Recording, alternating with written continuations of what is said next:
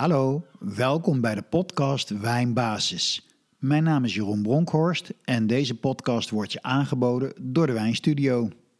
Deze aflevering is verdeeld in drie stukken. We beginnen met de nieuwe wereld, alle wijnbouwgebieden buiten Europa. En een vergelijking tussen klassieke en moderne wijnstijlen. Eerst kijken we naar het noordelijk halfrond en het tweede deel gaat dus over het zuidelijk halfrond. En als afsluiting van deze podcastserie behandel ik nog de basisprincipes van wijn en spijs. Laten we beginnen met de eerste vraag. Wat betekent dat eigenlijk nieuwe wereld? En is dat terecht om te gebruiken? Wijnbouw in Europa is begonnen bij de Grieken en daarna de Romeinen. En dan hebben we het over duizenden jaren geleden. In 1656 plantte Jan van Riebeek op eh, Kaap de Goede Hoop in Zuid-Afrika wijnstokken aan. En dat waren de eerste aangeplante wijnstokken buiten Europa.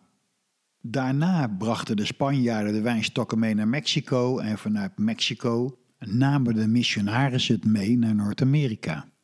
Alles bij elkaar is de wijnbouw buiten Europa dus nog geen 500 jaar oud. Dus het antwoord is ja, je mag spreken over een oude en een nieuwe wereld. Alle druivenstokken en alle kennis werden geïmporteerd vanuit Europa.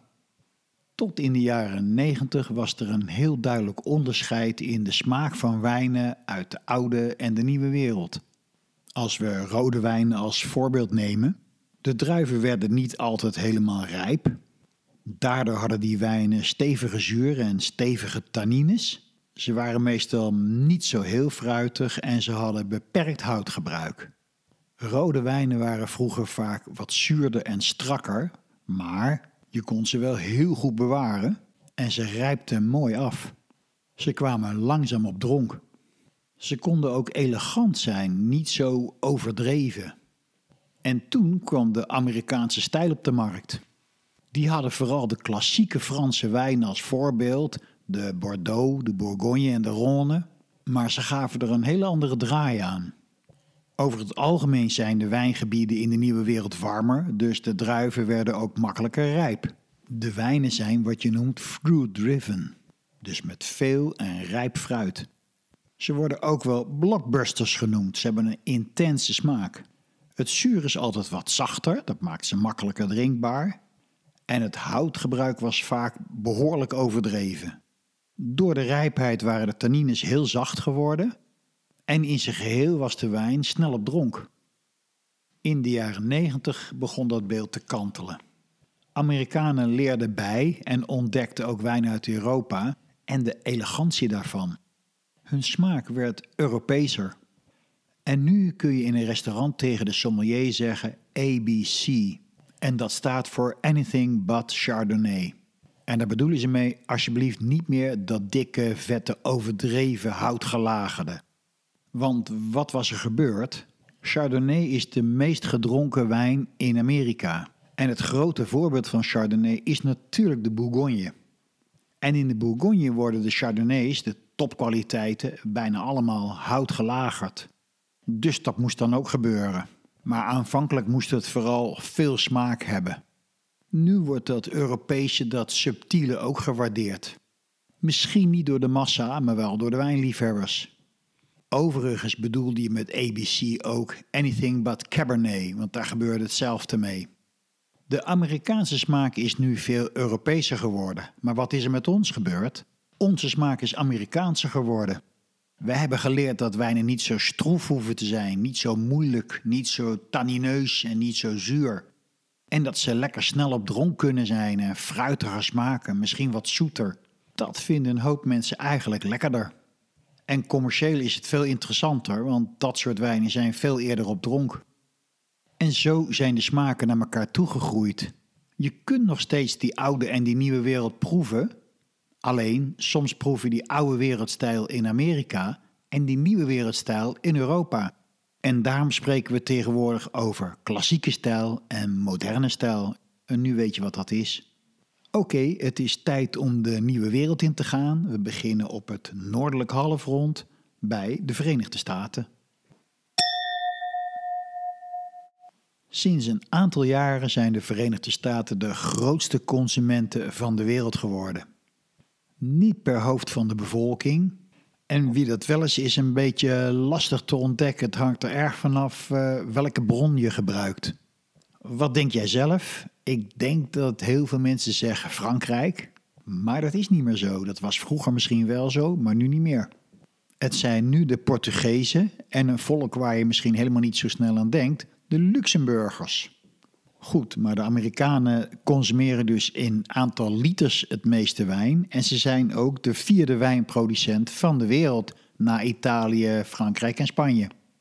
In alle staten van Amerika wordt wijn gemaakt, maar in een heleboel staten is het eigenlijk heel moeilijk. Het klimaat kan verschrikkelijk tegenzitten. Het kan te droog zijn of te koud. Het kan te veel stormen enzovoort. De meeste wijnbouw vind je langs de Noordoostkust en langs de hele Westkust.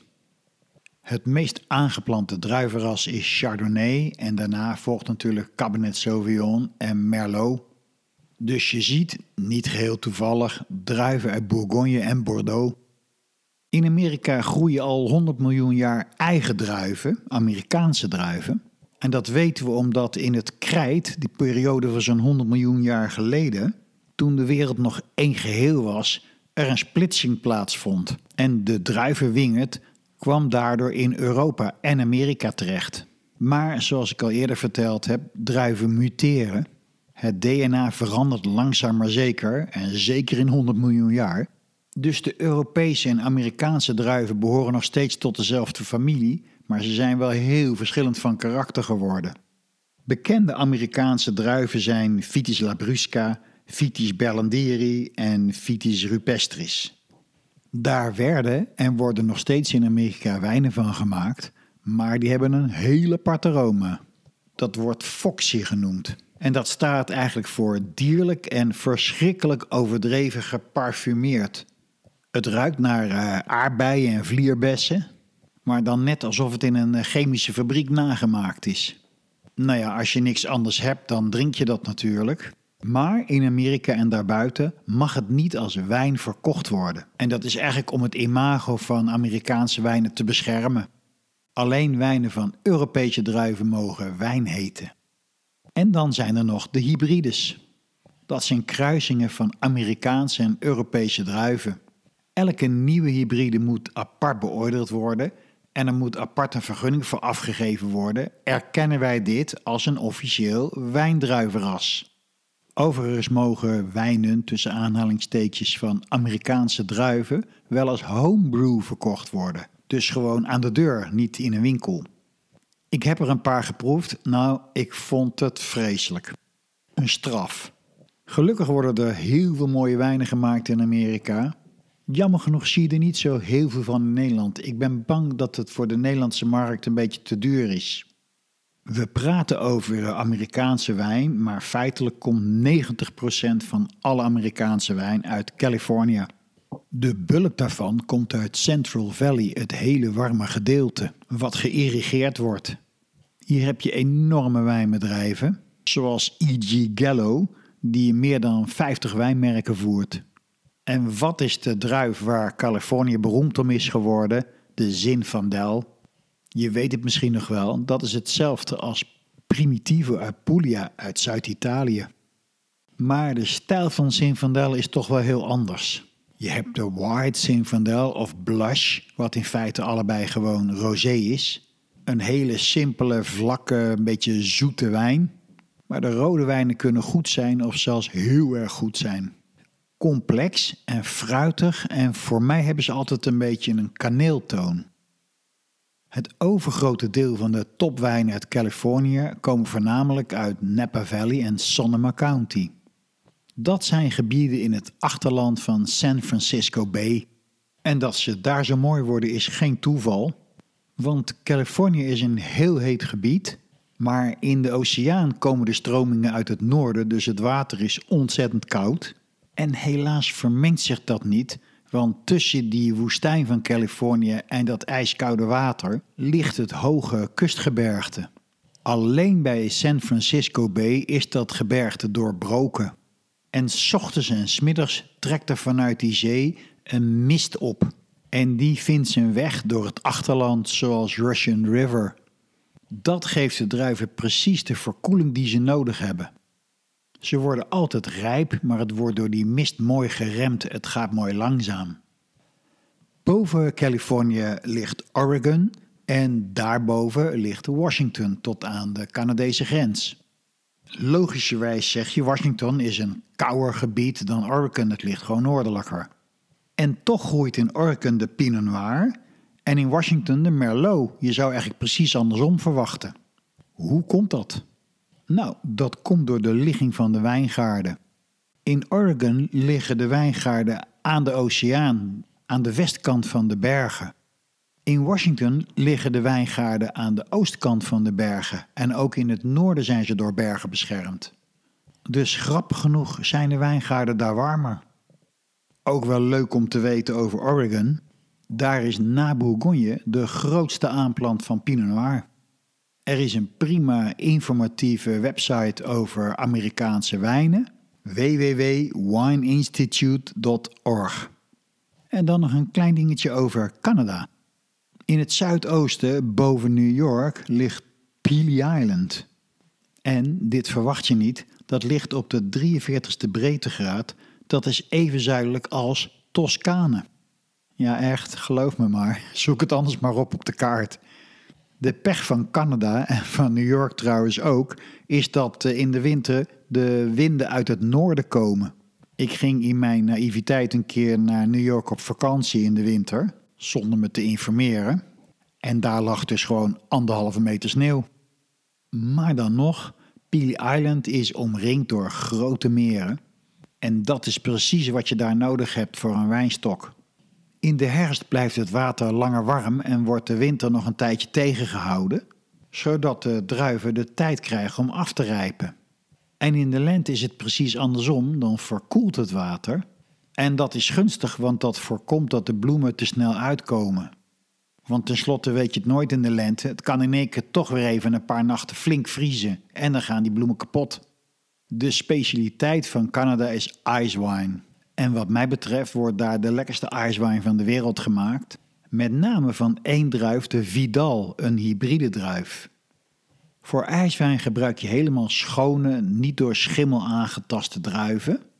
En je laat ze hangen als de winter eraan komt. Ze worden pas bij min 8 geplukt.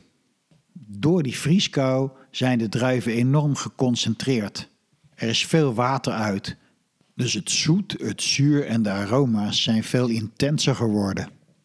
De vergisting verloopt zo moeizaam dat uh, ijswijn meestal zo'n 7 tot 10 procent alcohol heeft.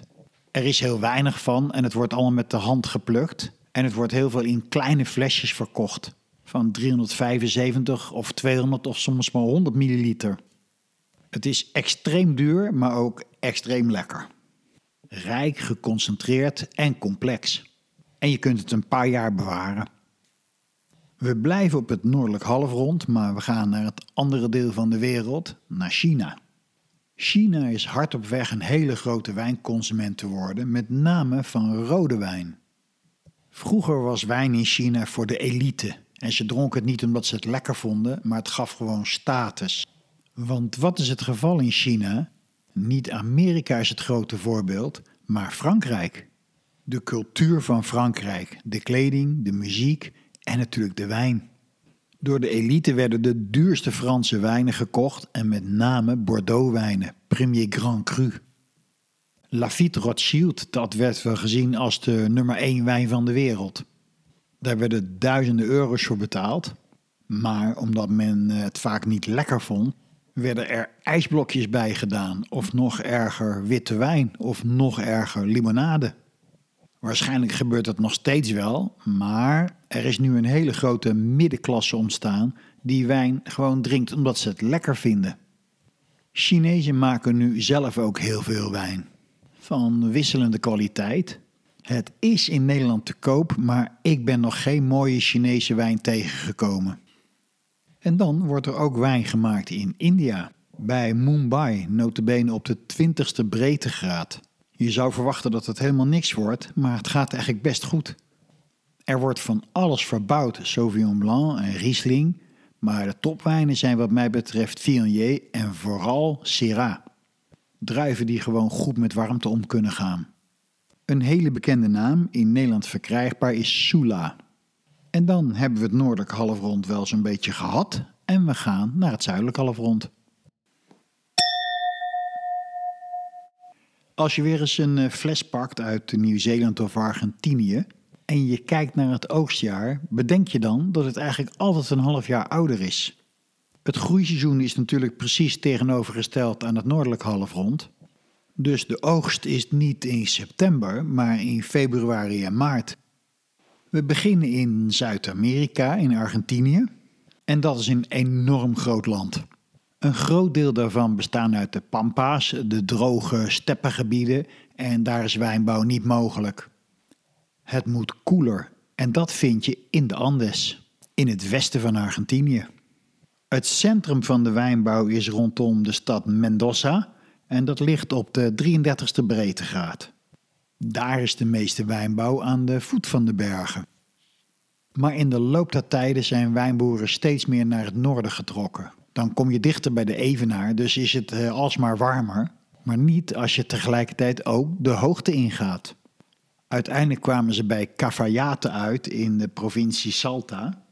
En daar zijn wijngaarden op maar liefst 3000 meter hoogte. Kijk maar eens eh, voor de grap op de achterkant eh, van de fles op het backlabel. Daar staat vaak de hoogte wel aangegeven. Argentinië was vroeger een hele grote wijnproducent en ze dronken het meeste zelf op. Maar de wijnen waren van zeer matige kwaliteit. Dat is nu heel erg verbeterd en er wordt veel geïnvesteerd door eh, buitenlandse producenten. Je vindt in Argentinië Franse, Italiaanse en Spaanse druivenrassen. En er zijn twee druivenrassen waar Argentinië echt beroemd mee is geworden. En voor wit is dat de Torontes. Een druif die van karakter een beetje op een muskaatdruif lijkt. Als hij laag aangeplant staat en wat warmer wordt, is die een beetje saai. Maar als je hem hoog plant in een heel koel gebied, wordt hij heerlijk fris. En dan komt dat stuivende karakter mooi in balans met die zuren.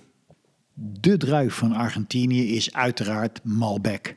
Die komt oorspronkelijk uit de Cahors, dat ligt eh, ten eh, oosten van Bordeaux. Een eh, matige Malbec smaakt een beetje stoffig, een beetje kartonachtig. Maar een goede Malbec die barst van het fruit, heeft goede zuren en lekker veel tannine. Dat is een interessante, krachtige wijn. Hij wordt vaak op hout gerijpt en dat kan die prima hebben.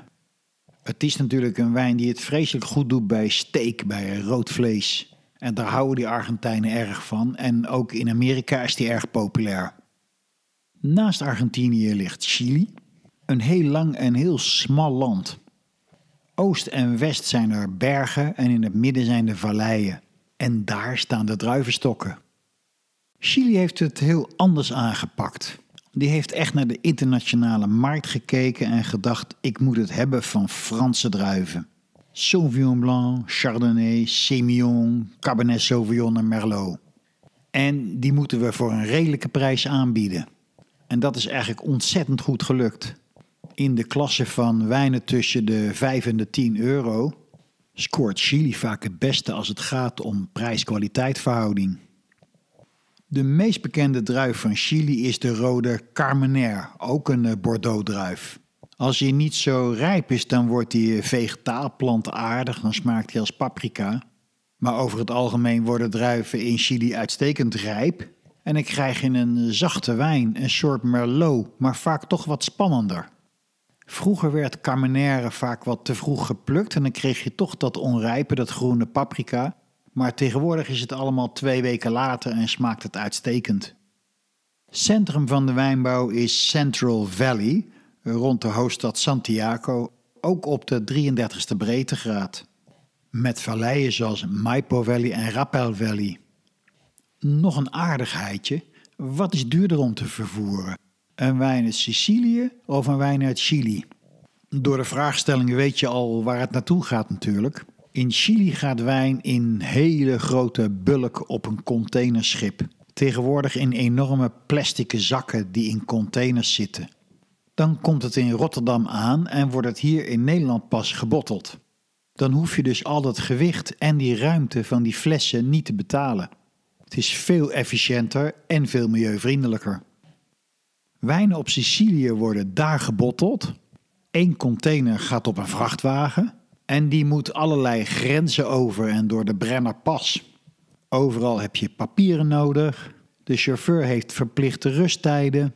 Kortom, hoewel Chili 13.000 kilometer hier vandaan ligt, is per fles omgerekend het transport veel goedkoper. Dan reizen we door naar Zuid-Afrika. Het leuke in de communicatie met Zuid-Afrika vind ik dat het hier 10.000 kilometer vandaan ligt, maar dat het er precies even laat is. Zuid-Afrika wordt door veel wijnkenners het mooiste wijnland ter wereld genoemd. Het grootste deel van Zuid-Afrika is veel te heet voor wijnbouw. En er staan wel wijnstokken, maar die geven dus geen premium kwaliteit. Dat worden zoete wijnen met veel te veel alcohol en te weinig zuren. Maar helemaal in het zuiden en het zuidwesten loopt de Benguela-stroom vanuit uh, Antarctica zo langs de kust. En dat brengt flinke verkoeling. En er zijn een paar regio's waar hele mooie wijnen gemaakt worden, zoals eh, Stellenbosch, Parel en Constantia. Zuid-Afrika heeft in Nederland eh, veel geld verdiend met goedkope wijn van Chenin Blanc. En het jammere daarvan is dat het imago van Zuid-Afrikaanse wijnen niet zo best meer is. En ik zeg jammer, want er wordt daar zulke goede kwaliteit gemaakt. Het gekke is, je kunt het eigenlijk ook allemaal in Nederland kopen. De bekendste druif is natuurlijk de Chenin Blanc, die in Zuid-Afrika steen genoemd wordt. Sauvignon Blanc doet het ook heel goed. Chardonnay, ja, die doet het eigenlijk overal goed. En dan heb je nog de muskaatdruif, die daar hanepoot genoemd wordt. Die wordt vooral gebruikt voor zoete wijnen. En de bekende blauwe druiven komen wederom uit de Bordeaux, Cabernet Sauvignon en Merlot en ook hele goede Shiraz. Maar de echte specialiteit van Zuid-Afrika is Pinotage. Dat is een kruising van Pinot Noir en Hermitage, de vroegere naam van Saint-Zol, een druif uit de Provence. Dat is een kruising en je kunt je wel een beetje voorstellen wat het idee is geweest. Die mooie kwaliteit van Pinot Noir, die helaas niet tegen hitte kan, kruisen met een druif die heel goed tegen hitte kan. En dat bracht een behoorlijk extreme druif op. Het is echt een powerwijn. Hij heeft veel kleur, hoge zuren, veel alcohol, veel fruit, veel body. Kortom, alles is intens. Maar het meest opvallende tonen van verbrand rubber. Dat ontstaat doordat hij voor de helft toch uit Pinot Noir bestaat. En die verdraagt die hitte echt niet, die gaat pinoteren. Ik heb een Zuid-Afrikaanse wijndocent gevraagd waarom dat nou zo'n populaire druif is. En hij stelde mij een tegenvraag. Ben je wel eens in Zuid-Afrika geweest? Weet je wat wij hier eten? Een Zuid-Afrikaan eet het liefste braai, wild op de houtskoolgrill. Dat zijn eigenlijk de meest intense smaken die je je voor kunt stellen. En die pinotage kan dat heel goed aan. Ook die branderige toon, dat houtskool. Overigens zijn er nu wijnmakers die dat heftige aroma weten te onderdrukken. Er is pinotage op de markt, ook in Nederland, die dat verbrande rubber niet meer heeft. Zuid-Afrikaanse wijn is nog steeds eh, populair in Nederland, waarschijnlijk ook door die prachtige namen op die etiketten kanonkop en springbok en meerlust, noem maar op. Dat herinnert ons aan de band die we van oudsher met Zuid-Afrika hebben. En dan gaan we naar een land waar ook veel Nederlanders naartoe geëmigreerd zijn: Australië. Je hebt vast wel eens de kaart van Australië bekeken en wat valt je op? Er wonen mensen in het zuidoosten en een beetje in het zuidwesten, maar daarbuiten woont er eigenlijk bijna niemand. Het is gewoon veel te heet. Heel Australië had eigenlijk een stukje verder van de evenaar af moeten liggen. Voor de wijnbouw geldt ongeveer hetzelfde als voor de mensen. Ze houden van dezelfde plekken. Dus die is bijna alleen maar in het eh, zuidoosten en een beetje in het zuidwesten. En natuurlijk ook nog in Tasmanië, dat eiland ten zuiden van Australië, wat een stuk koeler is. De warmte maakt dat de druiven ontzettend goed afrijpen. Daardoor krijg je veel suiker en dus ook veel alcohol in de wijn. 14% is eh, heel gewoon. Overigens mag je op het etiket 0,8% afwijken. Dus als op een etiket 14,5% staat, kan het ook zomaar meer dan 15 zijn. De nationale druif van Australië is natuurlijk Shiraz. Een ander woord voor Syrah uit de Rhône. Niet zo gek, want het is een druif die heel goed hitte kan verdragen. En het beroemdste gebied daarvoor is Barossa Valley. Australiërs hebben zich vooral gericht op het verbeteren van hun keldertechnieken. En daar zijn ze zo goed in geworden dat tegenwoordig Australische wijnmakers naar Europa vliegen, zelfs naar Frankrijk, om daar adviezen uit te brengen. Je hebt flying winemakers die in januari in Australië werken en eh, in september in Europa. Ten zuidoosten van Australië, maar dan toch nog weer eh, vier uur vliegen, ligt eh, Nieuw-Zeeland. En dat heeft eigenlijk een perfect klimaat voor wijnbouw. Tussen de 35ste en de 46ste breedtegraad. Precies wat druiven lekker vinden. Voor wat betreft de nieuwe wereld heeft Nieuw-Zeeland eigenlijk het koelste wijnklimaat. En toch is de wijnbouw daar heel jong. In 1819 werden de eerste stokken geplant, maar eigenlijk pas vanaf 1980 begon de wijnbouw op gang te komen. Er werd in Nieuw-Zeeland veel melk gemaakt en er is dus altijd veel gewerkt met roestvrij staal. Daar hebben ze ruime ervaring mee en dat zie je nu in het wijnmaken terug. Nieuw-Zeelanders leggen in het maken van wijn veel de nadruk op hygiëne en het zoveel mogelijk beperken van zuurstof. Er zijn veel uh, koel klimaatdruiven zoals Pinot Blanc en Gewürztraminer en Riesling en natuurlijk heel veel Chardonnay. Maar de nummer 1 van Nieuw-Zeeland waar ze echt bekend mee geworden zijn is Sauvignon Blanc. Nieuw-Zeeland bestaat uit twee eilanden, het Noorder- en het Zuidereiland. En op het noordelijkste puntje van het Zuidereiland ligt Marlborough. Beroemd dankzij de Sauvignon Blanc met een hele uitgesproken stijl. Alles van Sauvignon Blanc komt er eigenlijk in extreme uit. Het is een hele bleke wijn met een hoog zuur. Er zijn veel groene tonen zoals gras en asperges en selderij en paprika. En tegelijkertijd veel tropische tonen zoals mango, litchi en papaya. En het beroemdste wijnhuis uit Marlborough is Cloudy Bay. Ik kan je echt aanbevelen om dat een keer te proberen. Dat is een mooie, complexe wijn met veel body. Gemaakt van Sauvignon Blanc. En daarmee hebben we de belangrijkste wijnregio's uit de nieuwe wereld wel gehad. Ik vind het nog wel leuk om te benoemen dat bijvoorbeeld Uruguay nog uitstekende wijn maakt van de Tanat-druif. Echt lekker. In Peru wordt wijn gemaakt en Brazilië heeft hele grote wijnambities. Hoewel je daar vraagtekens bij kan zetten als een druif twee keer in het jaar rijp wordt en geoogst kan worden. Vietnam produceert wijn en Thaise wijn heeft een hele leuke verrassing. Daar wordt de boeddhistische jaartelling aangehouden. Dus als je zo'n fles in je handen hebt, kijk eens naar het etiket, dan leef je in één keer in de 26e eeuw. Maar hoe dan ook, overal wordt wijn gemaakt en de kwaliteiten gaan vooruit, want mensen leren, de technieken verbeteren. Dus alles bij elkaar is het zeer interessant om te zien wat dit allemaal op gaat leveren. En hiermee hebben we de nieuwe wereld besproken. En we gaan nu over naar het laatste onderwerp. En dat is wijn en spijs. En daarbij denk ik altijd: het hoort, je moet het weten. Want in alle klassieke wijnlanden Griekenland, Spanje, Italië, Frankrijk, Duitsland. In al die landen is wijn altijd bij het eten gedronken. En de vraag is natuurlijk altijd: wat is de beste combinatie en hoe maak je die? Daar gaan we nu naar kijken.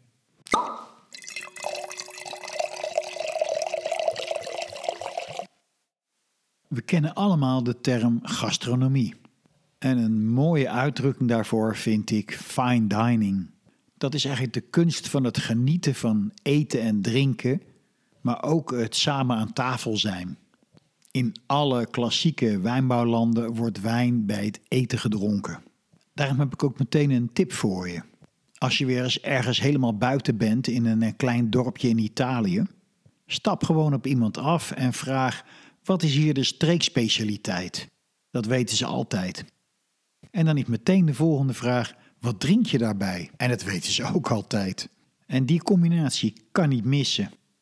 Tot aan de Tweede Wereldoorlog woonden mensen eigenlijk altijd behoorlijk geïsoleerd in hun eigen streek, tussen rivieren en tussen bergen. En aan de andere kant van de berg kwam je gewoon niet. En nog steeds hoor, als je in Italië komt en je vraagt aan iemand hoe is het daar uh, aan de andere kant van de berg, dan krijg je te horen: ik weet het niet, ik ben er nooit geweest en ik heb er niks te zoeken, want alles wat ik nodig heb, heb ik hier. Vroeger was het aanbod aan landbouwproducten erg beperkt. En er waren natuurlijk ook altijd bepaalde druiven die hoorden bij een bepaalde streek. Daar werd wijn van gemaakt. Je kunt je voorstellen dat in die paar honderd of misschien wel meer dan duizend jaar de streekgerechten en de streekwijnen naar elkaar toegegroeid zijn. Een ouderwets idee over een goede wijn- en spijscombinatie is eigenlijk altijd geweest wit bij vis en rood bij vlees.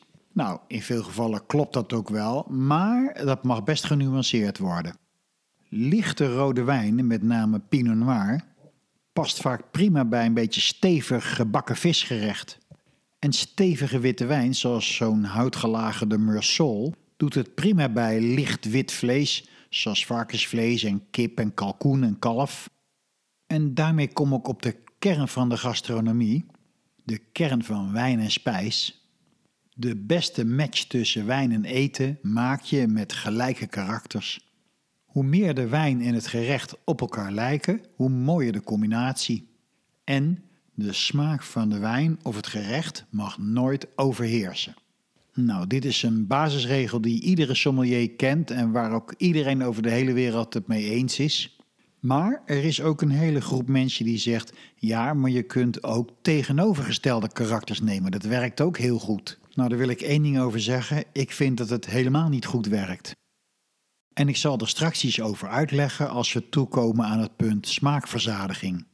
Maar laten we eerst kijken wat eigenlijk gelijke karakters zijn. Hoe vind je het karakter van een gerecht en van een wijn? Als je het karakter van een gerecht wilt beoordelen, zijn er eigenlijk drie dingen om op te letten. En dat is product, kooktechniek en garnituur. Dit zijn de elementen waarin een kok voortdurend keuzes moet maken. Om te beginnen het product. Een heel goed voorbeeld is kies je voor een kippenpoot of voor een filet. Het is allebei kip, maar het smaakt compleet anders. En alle vlees of vis die je bakt met bot of graat heeft meer smaak. Het tweede element zijn de kooktechnieken. En ik heb het dan altijd over de waterscheiding. Elke kooktechniek waarbij je water gebruikt verzacht de smaak. En elke kooktechniek waarbij je geen water gebruikt verstevigt de smaak. En ik heb het dus niet over goed of fout, hè? het zijn gewoon constateringen. De allermeest verzachtende smaak is koken. En voor veel producten is dat ook niet geschikt, want er blijft geen smaak meer over. En helemaal aan de andere kant van het spectrum staat de houtskoolgril. Dan voeg je dus toe droge lucht hitte, roostingstonen en rookaroma's.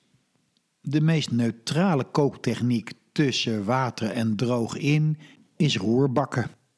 En net daarnaast een techniek waarbij je wel water gebruikt, maar waarbij niet zoveel verandert, is stomen. Bij kooktechnieken hoort natuurlijk ook snijden. Alles wat je heel fijn maakt, heeft minder smaak dan alles wat je grof houdt. Fijn snijden smaakt verfijnder, maar pureren maakt het nog lichter van smaak. En bij de droge technieken hoort bijvoorbeeld zouten en bakken en drogen. En dan kom je bij de garnituren uit. Niet te onderschatten, want je kan het wel over een kippetje hebben en of je hem eh, bakt of roostert of wat dan ook. Maar als je er roquefort bij geeft of een currysaus, dan is dat uiteindelijk veel dominanter in het gerecht dan de kip zelf. Dat wat betreft de drie technieken. Nu is het tijd voor balans en smaakverzadiging. In een gerecht zelf en in de wijn zelf moet alles in balans zijn. Als je een koksopleiding hebt gedaan, dan heb je geleerd dat je bij een vette paté altijd een augurkje geeft of een eh, zilveruitje. En dat je op een schnitzel altijd een citroentje legt. Vet en zuur houden elkaar in balans. En hetzelfde geldt natuurlijk voor de wijn. Het zuur is de ruggengraat van de wijn. En dat wordt in balans gehouden door dat kleine beetje zoet wat erin zit, ook in een droge wijn, en de alcohol en de body.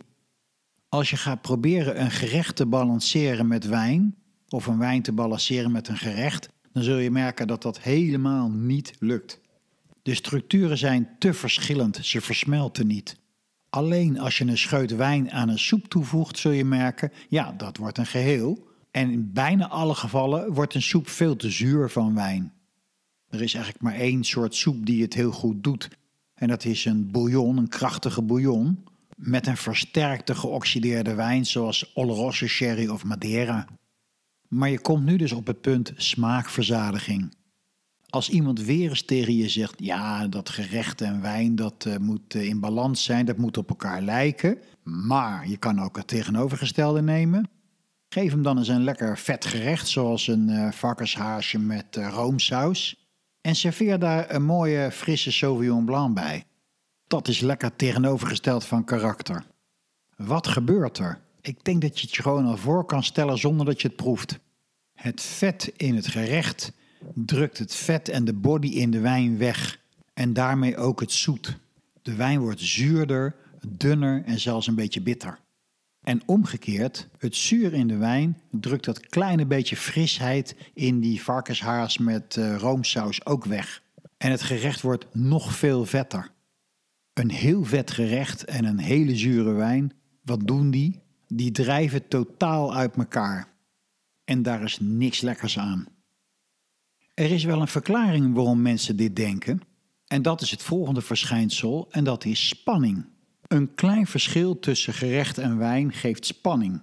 En dat kan het net leuker maken. Ik vergelijk het altijd met een elastiekje. Je kunt eraan trekken. Als je er een beetje aan trekt, geeft dat een prettige spanning. Maar als je te hard trekt, breekt het elastiekje en dat is helemaal niet prettig. Nu weet je wat balans is en smaakverzadiging en spanning. Het volgende onderwerp is menuleer.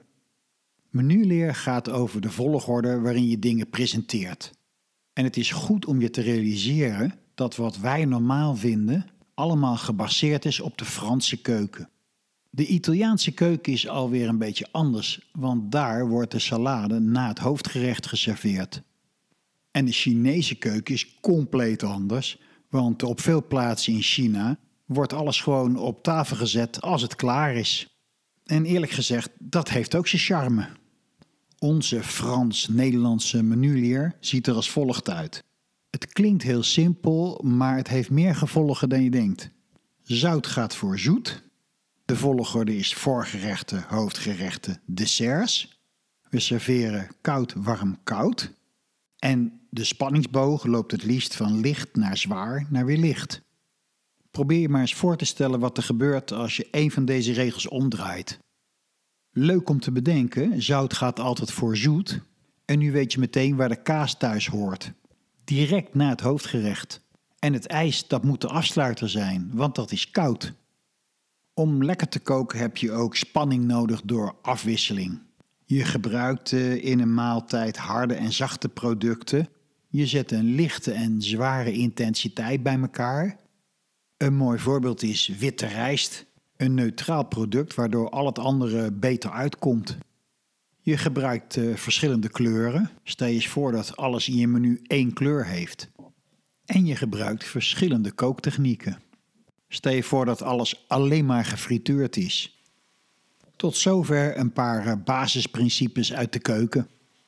Een sommelier is iemand die de wijnkaart samenstelt en de wijn inkoopt maar ook de gast adviseert en, heel belangrijk, de verbinding vormt tussen de gast en de keuken. Een sommelier moet begrijpen wat er in een keuken gebeurt, wat kooktechnieken zijn. Want je moet met een kok kunnen overleggen. Misschien moeten de gerechten iets aangepast worden aan de wijn. En je moet met een kok dezelfde taal kunnen spreken om te begrijpen wat hij doet en wat je samen anders zou kunnen doen. Vroeger bestond een restaurant uit twee gedeeltes, de zwarte en de witte brigade.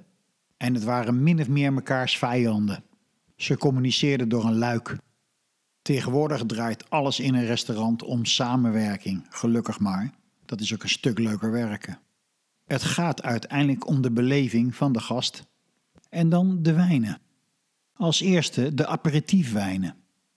Een goede aperitiefwijn moet aan een paar voorwaarden voldoen. Hij moet een frisse, neutrale smaak in je mond geven, waardoor je beter proeft. Hij moet je smaakpapillen prikkelen en hij moet eetlustopwekkend zijn. En de elementen in de wijn die daaraan bijdragen, zijn wijnen met enigszins neutrale, niet te uitgesproken smaken. Het prikkelen van je smaakpapillen doe je door middel van wijnen met hoge zuren en wijnen met een moes, met een bubbeltje. Zuur en moes zijn bovendien eetlustopwekkend. En nu begrijp je waarom champagne zo'n fantastisch apparatief is. Je kunt ook kiezen voor cava of prosecco of sect. Of gewoon niet al te aromatische wijnen met stevige zuren zoals uh, muscadet.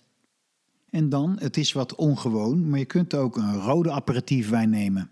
Dan denk je aan een lichte rode wijn zoals een Beaujolais, bij voorkeur een cru. Of zo'n uh, zoete mousserende braquette d'Aqui. Of, wat ook vaak goed gaat, een mooie Pinot Noir. Met name een Spätburgunder uit Duitsland. Het voordeel van een mooie Beaujolais of een eh, goede Pinot Noir is dat je die door kunt blijven drinken tijdens het voorgerecht en eventueel zelfs tijdens het hoofdgerecht. En denk ook eens aan rosé als apparatief. Met name die droge en kruidige rosés uit de Provence lenen zich heel goed als apparatief. De meest bekende gastronomische combinatie is natuurlijk kaas en wijn. Bij elk type kaas past ook een bepaald type wijn. Als je een kaasplankje maakt met een heleboel verschillende soorten kaas, maak je het jezelf niet gemakkelijk. Eigenlijk zou je er allemaal verschillende wijnen bij moeten schenken. Maar ook dat is niet echt een oplossing. Dat worden gewoon te veel smaakjes. Meestal wordt er dan maar een port bij geschonken. Nou, ik ben een hele grote liefhebber van port. Maar dat port altijd maar bij alle kazen past, dat slaat eigenlijk nergens op. Want wat gebeurt er? Ja, het gaat niet fout. Nee, port gaat altijd over alle kazen heen. Dus hij valt niet om, hij blijft wel staan, maar het wordt er niet lekkerder van.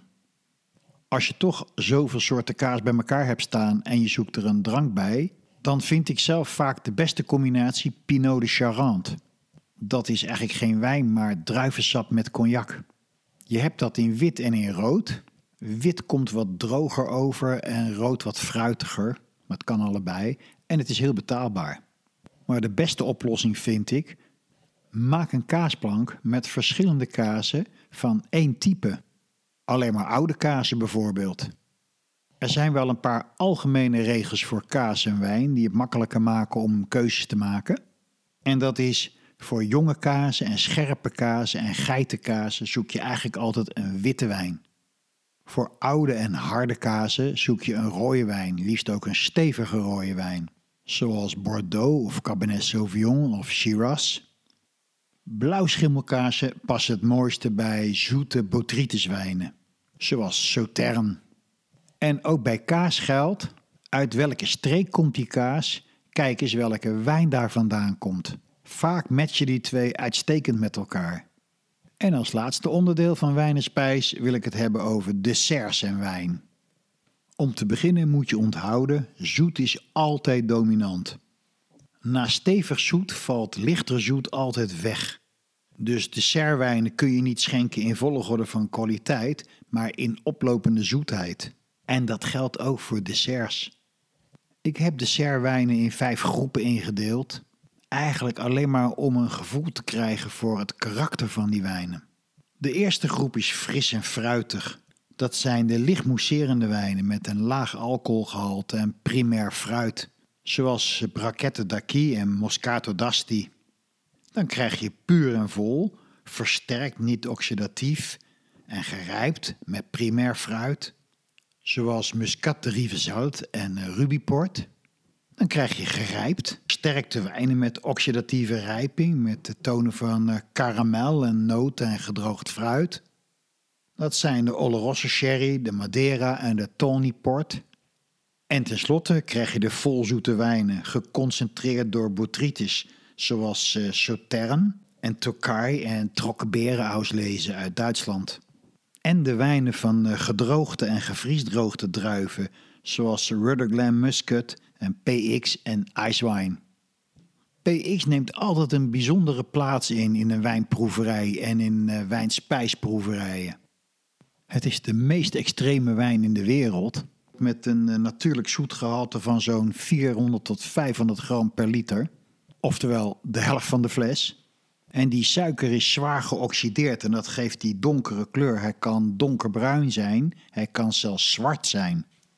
Als suiker oxideert krijg je prachtige tonen van karamel en melasse en koffie en eh, Haagse hopjes en gedroogde vijgen en dadels en rozijnen en zelfs iets van sinaasappelschil. PX doet het vreselijk goed met pure chocola. Ik vind zelf altijd de lekkerste chocola om te proeven tussen de 65 en de 80 procent. PX en blauwe kaas doet het goed en PX met gedroogd fruit. Maar de mooiste combinatie vind ik eigenlijk overjarige kruidnagelkaas. Dat is gewoon een hele heftige kaas. PX is ook zo heftig en die twee houden elkaar perfect in balans. PX is eigenlijk eten en drinken tegelijkertijd en daarna proef je helemaal niks meer.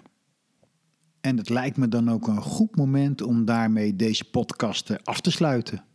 Ik hoop dat je het leuk vond. Ik hoop dat je er veel van geleerd hebt.